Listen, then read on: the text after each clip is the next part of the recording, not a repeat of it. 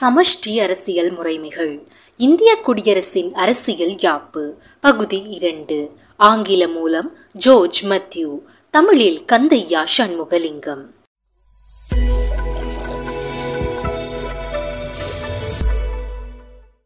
அண்மைக்கால அரசியல் இயங்கியலும் போக்குகளும். இந்தியா சுதந்திரம் பெற்ற பின்னர் இந்தியாவின் ஐக்கியத்தையும் ஒருமைப்பாட்டையும் பேணுதல் முதன்மையான பணியாக இருந்தது. இந்திய அரசியல் யாப்பு இந்திய ஐக்கியத்திற்கான ஒரு கருவியாக உபயோகிக்கப்பட்டது. இந்தியா முழுமைக்குமான ஒரே சீரான நிர்வாகத்தை செயற்படுத்த வேண்டிய தேவை இருந்தது. நிர்வாகம் தேர்தல் மூலம் ஜனநாயக வழியில் தெரிவு செய்யப்பட்ட பிரதிநிதிகளை கொண்ட நிறுவனங்களூடாக நடத்தப்படுதல் வேண்டும்.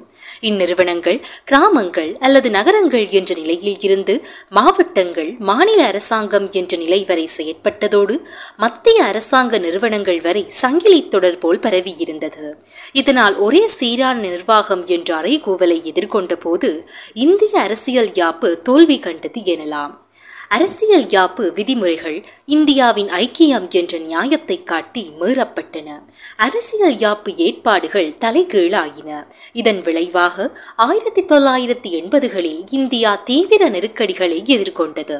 வன்முறைகள் பிரிவினைவாத அச்சுறுத்தல்கள் தன்னாட்சி சுயநிர்ணயம் தீவிர அதிகார பரவலாக்கம் ஆகிய பிரச்சினைகளை இந்தியா எதிர்கொள்ள வேண்டி ஏற்பட்டது. இப்பிரச்சினைகள் இந்தியாவின் ஐக்கியத்தை பேணுவதற்கும் அதனை பலமுள்ள தேச கணிசமாக கட்டி எழுப்புவதற்கும் சமஷ்டி தத்துவம் மட்டும் உதவ முடியும் என்ற உண்மையை உணர்த்தின. சமஷ்டி அரசியல் முறை இந்திய நாட்டின் சமூக பண்பாட்டு பன்மைத்துவத்தை பேணுவதோடு மாநிலங்களையும் இந்திய ஒன்றியத்தையும் ஐக்கியப்படுத்த வல்லது எனவும் கருதப்பட்டது. இதனால் இந்தியாவின் அறிவாளிகள் சட்டவாளர்கள் ஆகியோரும் சமஷ்டி முறையை மேம்படுத்தக்கூடிய நிறுவன அமைப்புகளை உருவாக்குவதில் தம் கவனத்தை செலுத்தினார்கள். அரசியல் கட்சிகளும் இதற்கு தமது ஆதரவை கொடுத்தன. பல்மட்ட சமஷ்டி ஆட்சி ஆயிரத்தி தொள்ளாயிரத்தி எண்பதுகளில் இந்தியா பல்மட்ட சமஷ்டி ஆட்சி என்ற இலக்கை நோக்கி நகரத் தொடங்கியது.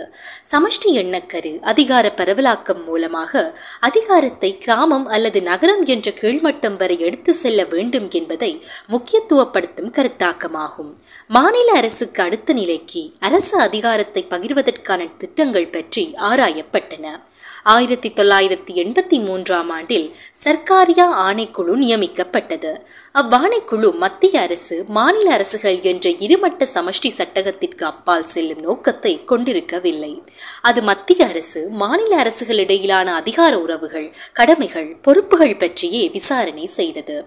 சர்க்காரியா ஆணைக்குழு மத்தியை நோக்கி அதிகாரங்கள் குவிக்கப்படும் போக்கை கண்டித்து விமர்சனம் செய்தது. மாநில அரசுகளுக்கு உரியதென ஒதுக்கப்பட்ட விடயங்களில் மத்திய அரசு என்ற நிலைக்கு அடுத்தான மக்களால் தெரிவு செய்யப்பட்ட உள்ளூராட்சி மன்றங்களுக்கு அதிகாரம் பரவலாக்கப்பட வேண்டும் என்ற கருத்தை ஆதரித்து பயனுள்ள கருத்துக்கள் ஆணைக்குழுவின் அறிக்கையில் கூறப்பட்டன. ஆயினும் சர்க்காரியா ஆணைக்குழு பல்மட்ட சமஷ்டி ஆட்சியை ஒத்ததான கருத்துக்களை அறிக்கையில் கூறியிருப்பதாக கொள்ள முடியாது. ஆயிரத்தி தொள்ளாயிரத்தி எண்பதுகளில் இந்தியா பல்மட்ட சமஷ்டி ஆட்சி என்ற இலக்கை நோக்கி நகர்ந்து சென்றதை ஒரு முக்கியமான மாற்றம் என்றே கூறலாம். அண்மை காலத்தில் இது தொடர்பாக மேற்கொள்ளப்பட்ட நிறுவன மாற்றங்கள் விரிவானவையாகவும் ஜனநாயக பண்புடையனவாகவும் நிலைத்து நிற்கும் தன்மையுடையனவாகவும் அமைந்தன. பஞ்சாயத்துகளும் முனிசிபல் சபைகளும் பஞ்சாயத்துகளுக்கும் முனிசிபல் சபைகளுக்கும் இந்திய அரசியல் யாப்பின் அங்கீகாரம் இருக்கவில்லை. இவ்வாறு அங்கீகாரம் இல்லாத நிலை நாட்டின் வளர்ச்சிக்கும் முன்னேற்றத்திற்கும் தடையாகவிருந்தது. இந்தியாவின் அரசியல் யாப்பு மத்திய அரசு மாநில அரசுகள் என்ற இரு நிலைகளிற்கு மட்டுமே அங்கீகாரத்தை வழங்கியிருந்தது. ஆயிரத்தி தொள்ளாயிரத்தி எண்பதுகளில் பஞ்சாயத்துகளுக்கும் முனிசிபல் சபைகளுக்கும் அரசியல் யாப்பு அங்கீகாரத்தை பெற்றுக் கொடுக்க வேண்டும் என்ற கருத்து வலுப்பெற்றது. இது பற்றிய உரையாடல்கள் ஆரம்பிக்கப்பட்டன. மேற்கு வங்காளம் கர்நாடகா ஆந்திர பிரதேசம் ஆகிய இடங்களில் உள்ளூராட்சி பற்றிய அளவு மீறிய ஆர்வம் கிளர்ந்தெழுந்தது.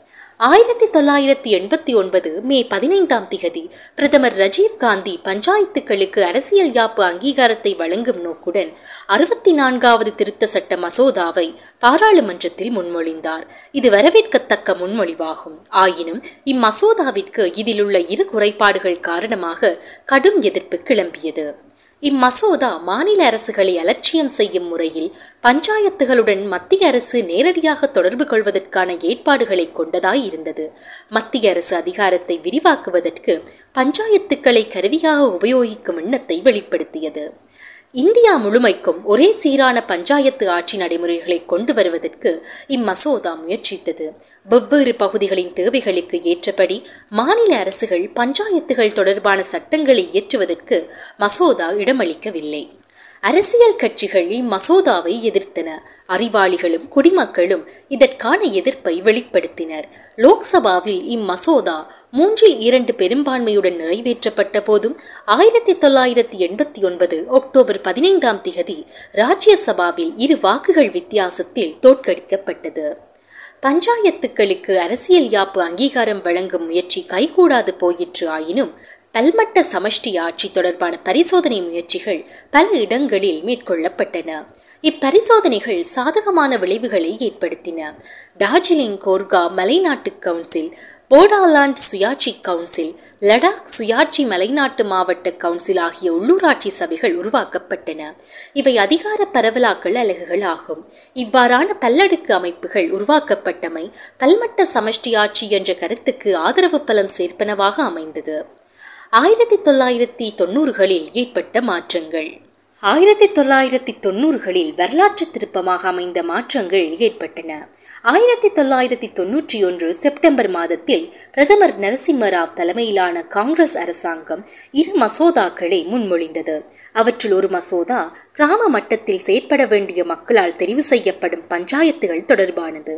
மற்றது நகரங்களின் உள்ளூராட்சி மன்றங்களான முனிசிபல் சபைகள் தொடர்பானது. இவை இரண்டும் பங்கேற்பு ஜனநாயகத்தை கிராமங்களிற்கும் நகரப் பகுதிகளிற்கும் எடுத்துச் செல்லும் நோக்கமுடையவை. இம்மசோதாக்கள் ஆயிரத்தி தொள்ளாயிரத்தி தொன்னூற்றி இரண்டு டிசம்பர் இருபத்தி மூன்றாம் திகதி பாராளுமன்றத்தில் நிறைவேற்றப்பட்டு ஆயிரத்தி தொள்ளாயிரத்தி தொன்னூற்றி மூன்றாம் ஆண்டு நடைமுறைக்கு வந்தன. எழுபத்தி மூன்றாவது எழுபத்தி நான்காவது திருத்த சட்டங்கள் என அழைக்கப்படும் இச்சட்டங்கள் பத்து ஆண்டுகளுக்கு மேற்பட்ட காலம் நடைபெற்ற விவாதங்கள் உரையாடல்கள் என்பவற்றின் பெறுபேறாக அமைந்தன. மாநில அரசுகளின் பொறுப்பில் இருந்த நாற்பத்தி ஏழு விடயங்கள் பஞ்சாயத்துகளிற்கும் முனிசிபல் சபைகளுக்கும் மாற்றுவதற்கு இத்திருத்த சட்டங்கள் உதவின. இத்திருத்த சட்டங்கள் பழங்குடிகள் வாழும் பகுதிகளுக்கும் ஆயிரத்தி தொள்ளாயிரத்தி தொன்னூற்றி ஆறாம் ஆண்டில் விரிவாக்கம் செய்யப்பட்டன. வரலாற்று முக்கியத்துவம் வாய்ந்த இத்திருத்த சட்டங்கள் மிக முக்கியமான மாற்றங்களுக்கு வழிகோலின. பஞ்சாயத்துகளும் முனிசிபல் சபைகளும் அபிவிருத்திக்கான கருவிகள் அல்லது முகவர்கள் என்று கருதப்பட்ட நிலையில் இருந்து தன்னாட்சி நிறுவனங்கள் என்ற தகுதியுடையனவாக மாற்றம் பெற்றன. பஞ்சாயத்துகளிற்குட்பட்ட கிராமங்களும் முனிசிபல் சபைகளின் வட்டாரங்களும் ஜனநாயக முறைமையின் அடிப்படை அலகுகளாக செயற்படும் நிலை ஏற்பட்டது. இவ்விரு அரசியல் யாப்பு திருத்தச் சட்டங்களும் அரசியல் அதிகாரம் செயற்படும் புதிய அடுக்குகளை அல்லது மட்டங்களை உருவாக்கின. பஞ்சாயத்து முறையில் மூன்று அடுக்குகள் உருவாக்கப்பட்டன. கீழடுக்கில் கிராமங்களும் அதற்கு அடுத்த இடைநிலையில் வட்டாரங்களும் மேல்நிலையில் மாவட்டங்களும் அமைந்தன. திருத்தச் சட்டங்கள் நாட்டின் ஜனநாயக அடித்தளத்தை விரிவாக்கம் செய்துள்ளன. பஞ்சாயத்துகளிலும் முனிசிபல் சபைகளிலும் உள்ள மூன்று மட்டங்களின் உறுப்பினர் பதவிகளுக்கு ஐந்தாண்டுகளுக்கு ஒருமுறை நடைபெறும் தேர்தல் மூலம் பிரதிநிதிகள் தெரிவு செய்யப்படுகின்றனர். இவ்வாறு ஜனநாயகம் விரிவாக்கம் செய்யப்பட்டதன் பயனாக இதுவரை காலமும் பிரதிநிதித்துவம் வழங்கப்படாத அடிநிலை சாதிகளுக்கும் பழங்குடியினருக்கும் பெண்களுக்கும் ஒதுக்கப்பட்ட ஆசனங்களூடாக பிரதிநிதித்துவம் வழங்க ஏற்பாடு செய்யப்பட்டது. ஒவ்வொரு மாநிலத்திற்கும் தனியான தேர்தல் ஆணைக்குழு அமைக்கப்பட்டது. இவ்வாணைக்குழுக்கள் தேர்தல் மேற்பார்வை தேர்தல் செயல்முறையை கொண்டு இயங்குதல் வாக்காளர் அட்டவணைகளை தயாரித்தல் போன்ற பணிகளை செய்து வருகின்றன. இத்திருத்தச் சட்டங்கள் நிதி ஆணைக்குழுவால் பஞ்சாயத்துகளுக்கும் முனிசிபல் சபைகளுக்கும் நிதி ஒதுக்கீடு செய்வதற்கான கொள்கைகளையும் தத்துவங்களையும் வகுத்துரைத்தன. அத்தோடு மாவட்ட திட்டமிடல் குழுக்களும் அமைக்கப்பட்டன. பஞ்சாயத்துகளுக்கும் முனிசிபல் சபைகளுக்கும் மாநில அரசு வழங்கும் நிதிக்கொடைகள் முக்கிய நிதி மூலமாகும். இதனை விட சில வரிகளின் வருமானத்தை பங்கீடு செய்தல் சில வரிகளை நேரடியாகவே அறவிடுதல் போன்ற ஏற்பாடுகளும் செய்யப்பட்டன. நாம் மேலே குறிப்பிட்டது போன்று அரசாட்சியின் ஜனநாயக அடித்தளம் விரிவாக்கப்பட்டு மூன்றாம் அடுக்கு அரசாங்கத்தின் ஆட்சி செயல்முறைக்கு வந்தது. இதற்கு முன்னர் ஏறக்குறைய நாலாயிரத்தி தொள்ளாயிரத்தி அறுபத்தி மூன்று பேர் பாராளுமன்ற உறுப்பினர்களாகவும் சட்டமன்ற உறுப்பினர்களாகவும் மக்களால் தெரிவு செய்யப்பட்டவர்களாய் இருந்தனர் இப்போது ஐந்து ஆண்டு ஆண்டுகளுக்கு ஒருமுறை முப்பது லட்சம் பிரதிநிதிகள் தேர்தல் மூலம் தெரிவு செய்யப்படுகின்றார்கள். இம்முப்பது லட்சத்தில் பத்து லட்சம் பேர் பெண்களாவார். முன்னர் விலக்கி வைக்கப்பட்ட சமூகங்களை சேர்ந்தோர் இப்போது நிர்வாக முடிவுகளை மேற்கொள்ளும் சபைகளில் உறுப்பினர்களாய் உள்ளனர் இந்தியா மத்திய அரசு மாநில அரசுகள் என்ற இரு மட்டங்களிலான சமஷ்டி என்ற வகையிலிருந்து பல்மட்ட சமஷ்டி என்ற வகைக்கு உயர்ந்துள்ளது.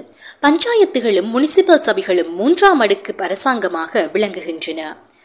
பஞ்சாயத்துகளையும் முனிசிபல் பல் சபைகளையும் இயங்க வைத்து அவற்றுக்கு நிர்வாக அதிகாரங்களையும் நிதி அதிகாரங்களையும் கையளித்தல் நிர்வாக சமஷ்டியை பலப்படுத்தலே அன்றி அரசாங்கத்தை உள்ளூர் மட்டத்திற்கு கொண்டு வருதல் என கூற முடியாது என சில ஆய்வாளர்கள் கருத்து தெரிவித்துள்ளனர். ஏனெனில் சட்டங்களை இயற்றும் அதிகாரம் மாநில அரசுகளிடமே உள்ளது.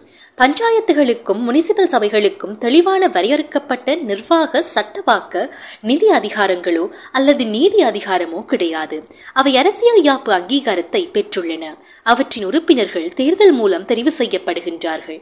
இக்காரணங்களால் அவை மூன்றாம் அடுக்கு அரசாட்சியை நிறுவியுள்ளன என கூற முடியாது என்றும் வாதிடப்பட்டுள்ளது. ஆயினும் இந்த வாதம் பஞ்சாயத்துகளும் முனிசிபல் சபைகளும் ஏற்படுத்திய ஜனநாயக அரசு அரசியல் மாற்றங்களை கவனத்தில் கொள்ளவில்லை என்றே கருத வேண்டியுள்ளது. மேற்குறித்த விமர்சனத்திற்கு மாறுபட்ட கருத்துடையவர்கள் பஞ்சாயத்துகளும் முனிசிபல் சபைகளும் இந்தியாவின் அரசியல் அமைப்பின் சமஷ்டி இயல்பை அதிகரிக்க செய்து பண்பு மாற்றத்தை ஏற்படுத்தியுள்ளன என கூறியுள்ளனர். ஒவ்வொரு மாநில அரசிலும் மாவட்டம் வட்டாரம் கிராமம் என்ற மூன்று அடுக்குகள் உருவாகியுள்ளன. இக்கட்டமைப்பையுடைய ஒவ்வொரு மாநிலமும் இந்திய ஒன்றியத்தின் சமஷ்டி முறையின் அங்கமாக இணைக்கப்பட்டுள்ளது. இது தனித்துவம் மிக்க சமஷ்டி பண்பாகும். இந்தியா கிராம சபா முதல் சமஷ்டி பாராளுமன்றமான லோக்சபா வரை ஜனநாயக செயல்முறையை வலுப்படுத்த கிடைத்த வாய்ப்பை பயன்படுத்த வேண்டும் என கூறப்பட்டுள்ளது. பல்மட்ட சமஷ்டியை பயனுறுதி வாய்ந்ததாக ஆக்குவதற்கு மத்திய அரசாங்கம் மாநில அரசுகளுடன் அதிகாரங்களை சமத்துவ அடிப்படையில் பகிர்ந்து கொள்வதற்கு முன்வருதல் வேண்டும். சமஷ்டி சட்டகத்தை பலப்படுத்துவதற்கு புத்தாக்க முறையில் நிறுவனங்களை உருவாக்குதல் வேண்டும். இந்திய சமஷ்டி முறை பற்றிய ஆய்வாளரும் அரசியல் சட்ட நிபுணருமான ரஷ்ஷேட்டின் கான் பின்வருமாறு குறிப்பிட்டுள்ளார். இந்தியா படிப்படியாக பரிணாம வளர்ச்சி பெற்று வரும் சமஷ்டி அமைப்பையுடைய நாடு. அது ஒரு தேசம் என்ற வகையில் அரை நூற்றாண்டு வாழ்வை கடந்து வந்துவிட்டது. இப்போது இந்தியா பல்மட்ட சமஷ்டி யுகம் என்ற கட்டத்தில் உள்ளது. அது வெறுமனே அரசுகளின் ஒன்றியம் என்ற நிலையில் இருந்து மாறிவிட்டது. அரசியல் கட்சி முறையில் மாற்றம். இந்திய சமஷ்டியின் இன்னொரு குறிப்பிடத்தக்க மாற்றம் அதன் அரசியல் கட்சி முறையில் ஏற்பட்ட மாற்றமாகும். ஆயிரத்தி தொள்ளாயிரத்தி எழுபத்தி ஏழாம் ஆண்டு பொது தேர்தல் வரை இந்தியாவில் காங்கிரஸ் கட்சியின் மேலாதிக்கம் ஓங்கியிருந்தது. அதற்கு பின்னர் கூட்டாட்சி அரசாங்கங்கள் பதவியேற்றன. மத்தியிலும் மாநிலங்களிலும் பல் கட்சிகளின் கூட்டணிகள் ஆட்சி அமைக்கும் போக்கு காணப்படுகிறது. இன்று காங்கிரஸ் கட்சி ஆட்சி அதிகாரத்தை கைப்பற்றுவதற்கு பிற கட்சிகளுடன் கூட்டணி அமைக்க வேண்டிய நிலை காணப்படுகிறது. அதனால் தனித்து ஆட்சியை கைப்பற்றவோ நீடித்து நிற்கவோ முடியாது. இந்தியாவில் இன்று ஐநூற்றி ஐம்பது பதிவு செய்யப்பட்ட அரசியல் கட்சிகள் உள்ளன. அவற்றுள் ஆறு கட்சிகள் மட்டும் தேசிய கட்சிகள் என்ற தகுதியை உடையவை. நாற்பது கட்சிகள் மாநில கட்சிகளாகும். மீதமுள்ள ஐநூற்றி நாலு கட்சிகள் மாநிலத்தின் ஒரு பிராந்தியத்தில் அல்லது பகுதியில் ஆதரவு பலமுடைய கட்சிகளாகும். இன்று மாநில கட்சிகளும் பிராந்திய கட்சிகளும் மத்திய அரசாங்கத்தில் குறிப்பிடத்தக்க அளவு செல்வாக்கை பிரயோகிக்கும் நிலையில் உள்ளன. இதனால் மத்திய அரசாங்கத்தின் பொறுப்புக்கூறல் அதிகரித்துள்ளது. குறிப்பிடத்தக்க அளவு பலம் பலமுள்ள ஒரு கட்சி அல்லது சில கட்சிகள் கூட்டரசாங்கத்தில் இருந்து விலகும் போது அரசாங்கம் கவிழ்க்கப்படும். கொள்கை மாநில நலன்கள் என்ற அடிப்படையில் மாநிலங்களின் பேதம் பேசும் சக்தி அதிகரித்துள்ளது. அரசியல் யாப்பு திருத்த சட்டங்கள். இரண்டாயிரம் முதல் இரண்டாயிரத்தி மூன்று காலத்தில் நிறைவேற்றப்பட்ட சில அரசியல் யாப்பு திருத்தச் சட்டங்கள் இந்திய அரசியலில் குறிப்பிடத்தகுந்த மாற்றங்களை ஏற்படுத்தியுள்ளன. எண்பதாவது திருத்தச் சட்டம் இரண்டாயிரமாம் ஆண்டில் நிறைவேற்றப்பட்டது. இச்சட்டம் மத்திய அரசின் வருமானத்தை முழுமையாக மாநிலங்களுக்கு பகிர்ந்தளிக்க வழி செய்துள்ளது. அரசியல் யாப்பின் எண்பத்தி நான்காவது திருத்தச் சட்டம் பாராளுமன்ற தேர்தல் தொகுதிகளை மீள்வரையறை செய்வதை இரண்டாயிரத்தி இருபத்தி ஆறு வரை பிற்போட்டுள்ளது. மக்கள் தொகையை கட்டுப்படுத்துவதில் பெரும் முன்னேற்றத்தை சாதித்தவையான தென் மாநிலங்களின் சனத்தொகை இதனை கட்டுப்படுத்த தவறிய வட மாநிலங்களோடு ஒப்பிடுகையில் சனத்தொகை வளர்ச்சி வேகம் குறைந்தவையாக இருந்தன. இதனால் இரண்டாயிரத்தி ஒன்றில் பாராளுமன்ற தேர்தல் தொகுதி மீள்வரையறை செய்யப்பட்டிருந்தால் தென் மாநிலங்கள் பாராளுமன்ற பிரதிநிதித்துவத்தில் எதிர்மறையான பாதிப்புக்குட்பட்டிருக்கும். ஹிந்தி பேசும் வட மாநிலங்களின் பலம் கூடியிருக்கும். இக்காரணத்தினாலேயே இரண்டாயிரத்தி இருபத்தி ஆறு வரை தேர்தல் தொகுதிகளின் மீள்வரையறை பிற்போடப்பட்டுள்ளது. இரண்டாயிரத்தி மூன்றாம் ஆண்டு மக்கள் பிரதிநிதித்துவ சட்டம் குறிப்பிடத்தக்கதொரு திருத்தச் சட்டமாகும். இச்சட்டம் ராஜ்யசபா தேர்தலில் திறந்த வாக்களிப்பு முறையை அறிமுகம் செய்தது. அத்தோடு இச்சட்டம் ராஜ்யசபா தேர்தலில் வேட்பாளராக நிற்பதற்கு பதிவிட தேவையை ஒழித்தது. முன்னர் ஒரு குறிப்பிட்ட மாநிலத்தின் ராஜ்யசபா பிரதிநிதியாக தெரிவு செய்யப்படும் ஒருவர் அம்மாநிலத்தில் வதிபவராக இருத்தல் வேண்டும் எனும் வதிவிட தேவை இருந்தது. இத்திருத்தத்தின் பின் இந்தியாவின் எந்த மாநிலத்தில் வதிபவராக இருந்தாலும் வேறு ஒரு மாநிலத்திற்கான பிரதிநிதியாக தேர்ந்தெடுக்கப்படலாம். இத்திருத்தம் சமஷ்டி ஆட்சி அமைப்பின் அத்திவாரத்தையே தாக்குவதாக அமைந்துள்ளது என விமர்சிக்கப்பட்டுள்ளது. இரண்டாயிரமாம் ஆண்டு பிப்ரவரி மாதம் அரசியல் யாப்பின் செயற்பாடு குறித்து மீளாய்வு செய்வதற்கான தேசிய ஆணைக்குழு நியமிக்கப்பட்டது. இவ்வாணைக்குழுவின் அறிக்கை இரண்டாயிரத்தி இரண்டாம் ஆண்டின் இறுதியில் வெளியாயிற்று. இவ்வறிக்கை மத்திய மாநில அரசு உறவுகள் பற்றியும் அரசாங்கங்களுக்கு இடையிலான உறவுகள் பற்றியும் மிக முக்கியமான கட்டமைப்பு மாற்றங்களை சிபாரிசு செய்தது. பாராளுமன்றத்திலும் மாநில சட்டசபைகளிலும் செயற்திறன் வீழ்ச்சியை தடுப்பதற்காக குழு முறையில் பெருமாற்றங்களை இவ்வாணைக்குழு சிபாரிசு செய்துள்ளது. முன்னர் இருந்து வந்த குழுக்கள் முறையை ஒழித்துவிட்டு மூன்று குழுக்களை அமைப்பதற்கு சிபாரிசு செய்யப்பட்டது. அவையாவன அரசியல் யாப்பு குழு தேசிய பொருளாதார குழு வெங்கட செல்லையா ஆணைக்குழு ஐஎஸ்சி எனப்படும் மாநிலங்களுக்கிடையிலான கவுன்சில் மேலும் பலப்படுத்தப்பட வேண்டும். அதனூடாக பொது நலன்கள் சார்ந்து மாநிலங்களுக்கிடையே புரிந்துணர்வும் ஐக்கியமும் வளர்க்கப்பட வேண்டும் என்றும் சிபாரிசு செய்தது. மாநிலங்களுக்கிடையே வியாபார வர்த்தக கட்டுப்பாடுகளை செயற்படுத்துவதற்கு ஆணைக்குழு ஒன்று நியமிக்கப்பட வேண்டும் எனவும் சிபாரிசு செய்யப்பட்டது.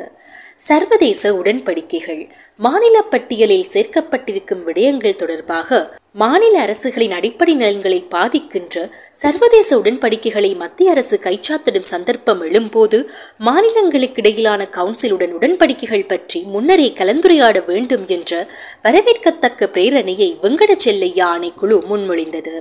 ஆயிரத்தி தொள்ளாயிரத்தி தொன்னூற்றி ஐந்தில் இந்திய மத்திய அரசாங்கம் உலக வர்த்தக தாபனத்துடன் செய்து கொண்ட உடன்படிக்கை மாநிலங்களோடு கலந்தாலோசிக்காது செய்யப்பட்டது. இதனை எதிர்த்து பஞ்சாப் மாநிலமும் தமிழ்நாடு மாநிலமும் உச்ச நீதிமன்றத்தில் வழக்கு தொடுத்தன. இவ்வழக்குகளின் விசாரணை இன்னும் முடிவுறாத நிலையில் இருப்பது இவ்விடத்தில் சுட்டிக்காட்டப்படத்தக்கது. அண்மை காலத்தில் மாநிலங்களுக்கிடையிலான கவுன்சில் சில முற்போக்கான முடிவுகளை எடுத்துள்ளது. மாநிலங்களின் முதலமைச்சர்களுடன் கலந்தாலோசித்த பின்னரே ஆளுநர்கள் நியமனம் செய்யப்பட வேண்டும் என்ற விதப்புரை செய்யப்பட்டது. இதற்கிசைவாக அரசியல் யாப்பை திருத்தப் போவதாக மத்திய அரசு வாக்குறுதி அளித்தது. ஸ்ரீநகரில் நடந்த மாநில அரசுகளுக்கிடையிலான கவுன்சில் கூட்டத்தில் உறுப்புரை முன்னூற்றி ஐம்பத்தி ஆறின் அவசரகால ஏற்பாடுகள் பற்றி கலந்துரையாடப்பட்டது. அவசரகால நிலை பற்றிய வரையறைகள் பற்றி கலந்து கலந்துரையாடப்பட்டு மத்திய அரசு தன்னிச்சையான முறையில் அவசரகால ஏற்பாடு அதிகாரங்களை பிரயோகிப்பதை கட்டுப்படுத்த வேண்டும் என முடிவு செய்யப்பட்டது. அவசரகால நிலையின் போது மத்திய அரசாங்க படைகளை ஒரு மாநிலத்திற்குள் அனுப்புவது மத்திய அரசாங்கத்தின் சிறப்புரிமை என்பது ஏற்கப்பட்டது. ஆனால் அவசரகால நிலையில்லாத வேறு சந்தர்ப்பங்களில் மாநிலங்களுடன் முன்கூட்டியே கலந்துரையாடுதல் வரவேற்கத்தக்கது என முடிவு செய்யப்பட்டது. மாநிலங்களுக்கிடையிலான கவுன்சில் சர்க்காரிய ஆணைக்குழுவின் சிபாரிசுகளில் இருநூற்றி நாற்பத்தி ஏழு சிபாரிசுகளை ஏற்றுக்கொண்டுள்ளது.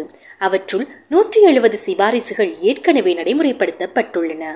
சமஷ்டி ஆட்சி கட்டமைப்பில் மாநிலங்கள் இப்போது கூடியளவு முக்கியத்துவத்தை பெற்றுள்ளன என்பது மாநிலங்களுக்கிடையிலான கவுன்சிலின் அண்மைக்கால பணிகள் எடுத்துக்காட்டுகின்றன. இந்தியாவில் சமஷ்டி செயல்முறை மிக வேகமாக இடம்பெறுகிறது. பின்வரும் நிறுவனங்களும் பதவி நிலையினரும் இச்செயல்முறையில் பிரதான வகிபாகத்தை ஏற்று செயற்படுவதை காணலாம். இந்திய ஜனாதிபதி இந்திய உச்ச நீதிமன்றம் மத்திய தேர்தல் ஆணைக்குழு தேசிய மனித உரிமைகள் ஆணைக்குழு இந்தியாவின் செயல் துடிப்புடைய சிவில் சமூக அமைப்புகள் ஊடகங்கள். இந்திய சமூகம் செயல் துடிப்புடையதாக உள்ளது. இங்கு இடம்பெறும் அரசியல் மோதல்கள் மாநிலங்களின் பலத்தை அதிகரித்து மாநிலங்கள் மீது மத்திய அரசு கொண்டுள்ள பிடியை பலவீனப்படுத்த உதவி வருகின்றது.